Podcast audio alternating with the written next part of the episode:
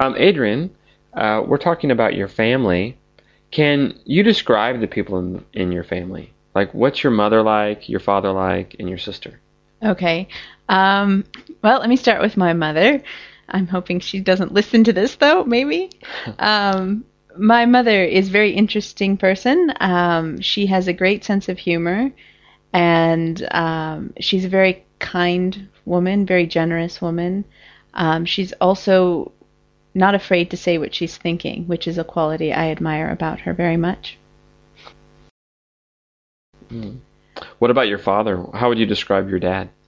My dad is uh, probably the nicest man you'll ever meet. He's very kind, very generous, um, very warm heart, and he's really just a good guy, and I love him very much.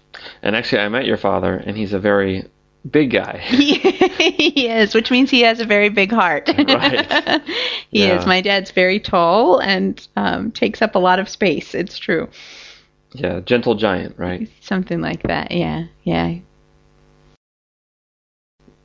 Okay, now you have a sister. Is she younger or older? Younger sister. Oh, younger sister. So, um, how would you describe her personality? My sister is actually um, quite similar to my dad in that she just has a very good heart, and she's very generous and very open, um, very friendly and giving personality, and um, she is probably the only person on the planet who can make me laugh at any moment. Oh, that's nice. She cracks me up, so she's got a great sense of humor, um, but part of that probably just comes from being sisters too. Now, you said that your sister is very similar to your father. Mm-hmm. So you are very similar to your mother? Um, coincidentally, yes. Actually, uh, my mother and I have a lot in common in terms of our personality, which means that we get along very well, and then sometimes we don't, because we remind each other of each other, perhaps. So, like, what, what traits do you have in common?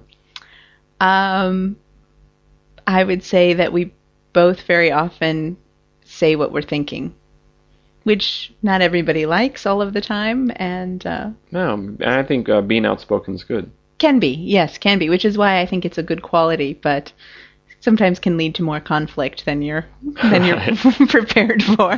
Right. Well, it sounds like you have a nice balance. Mm, we do.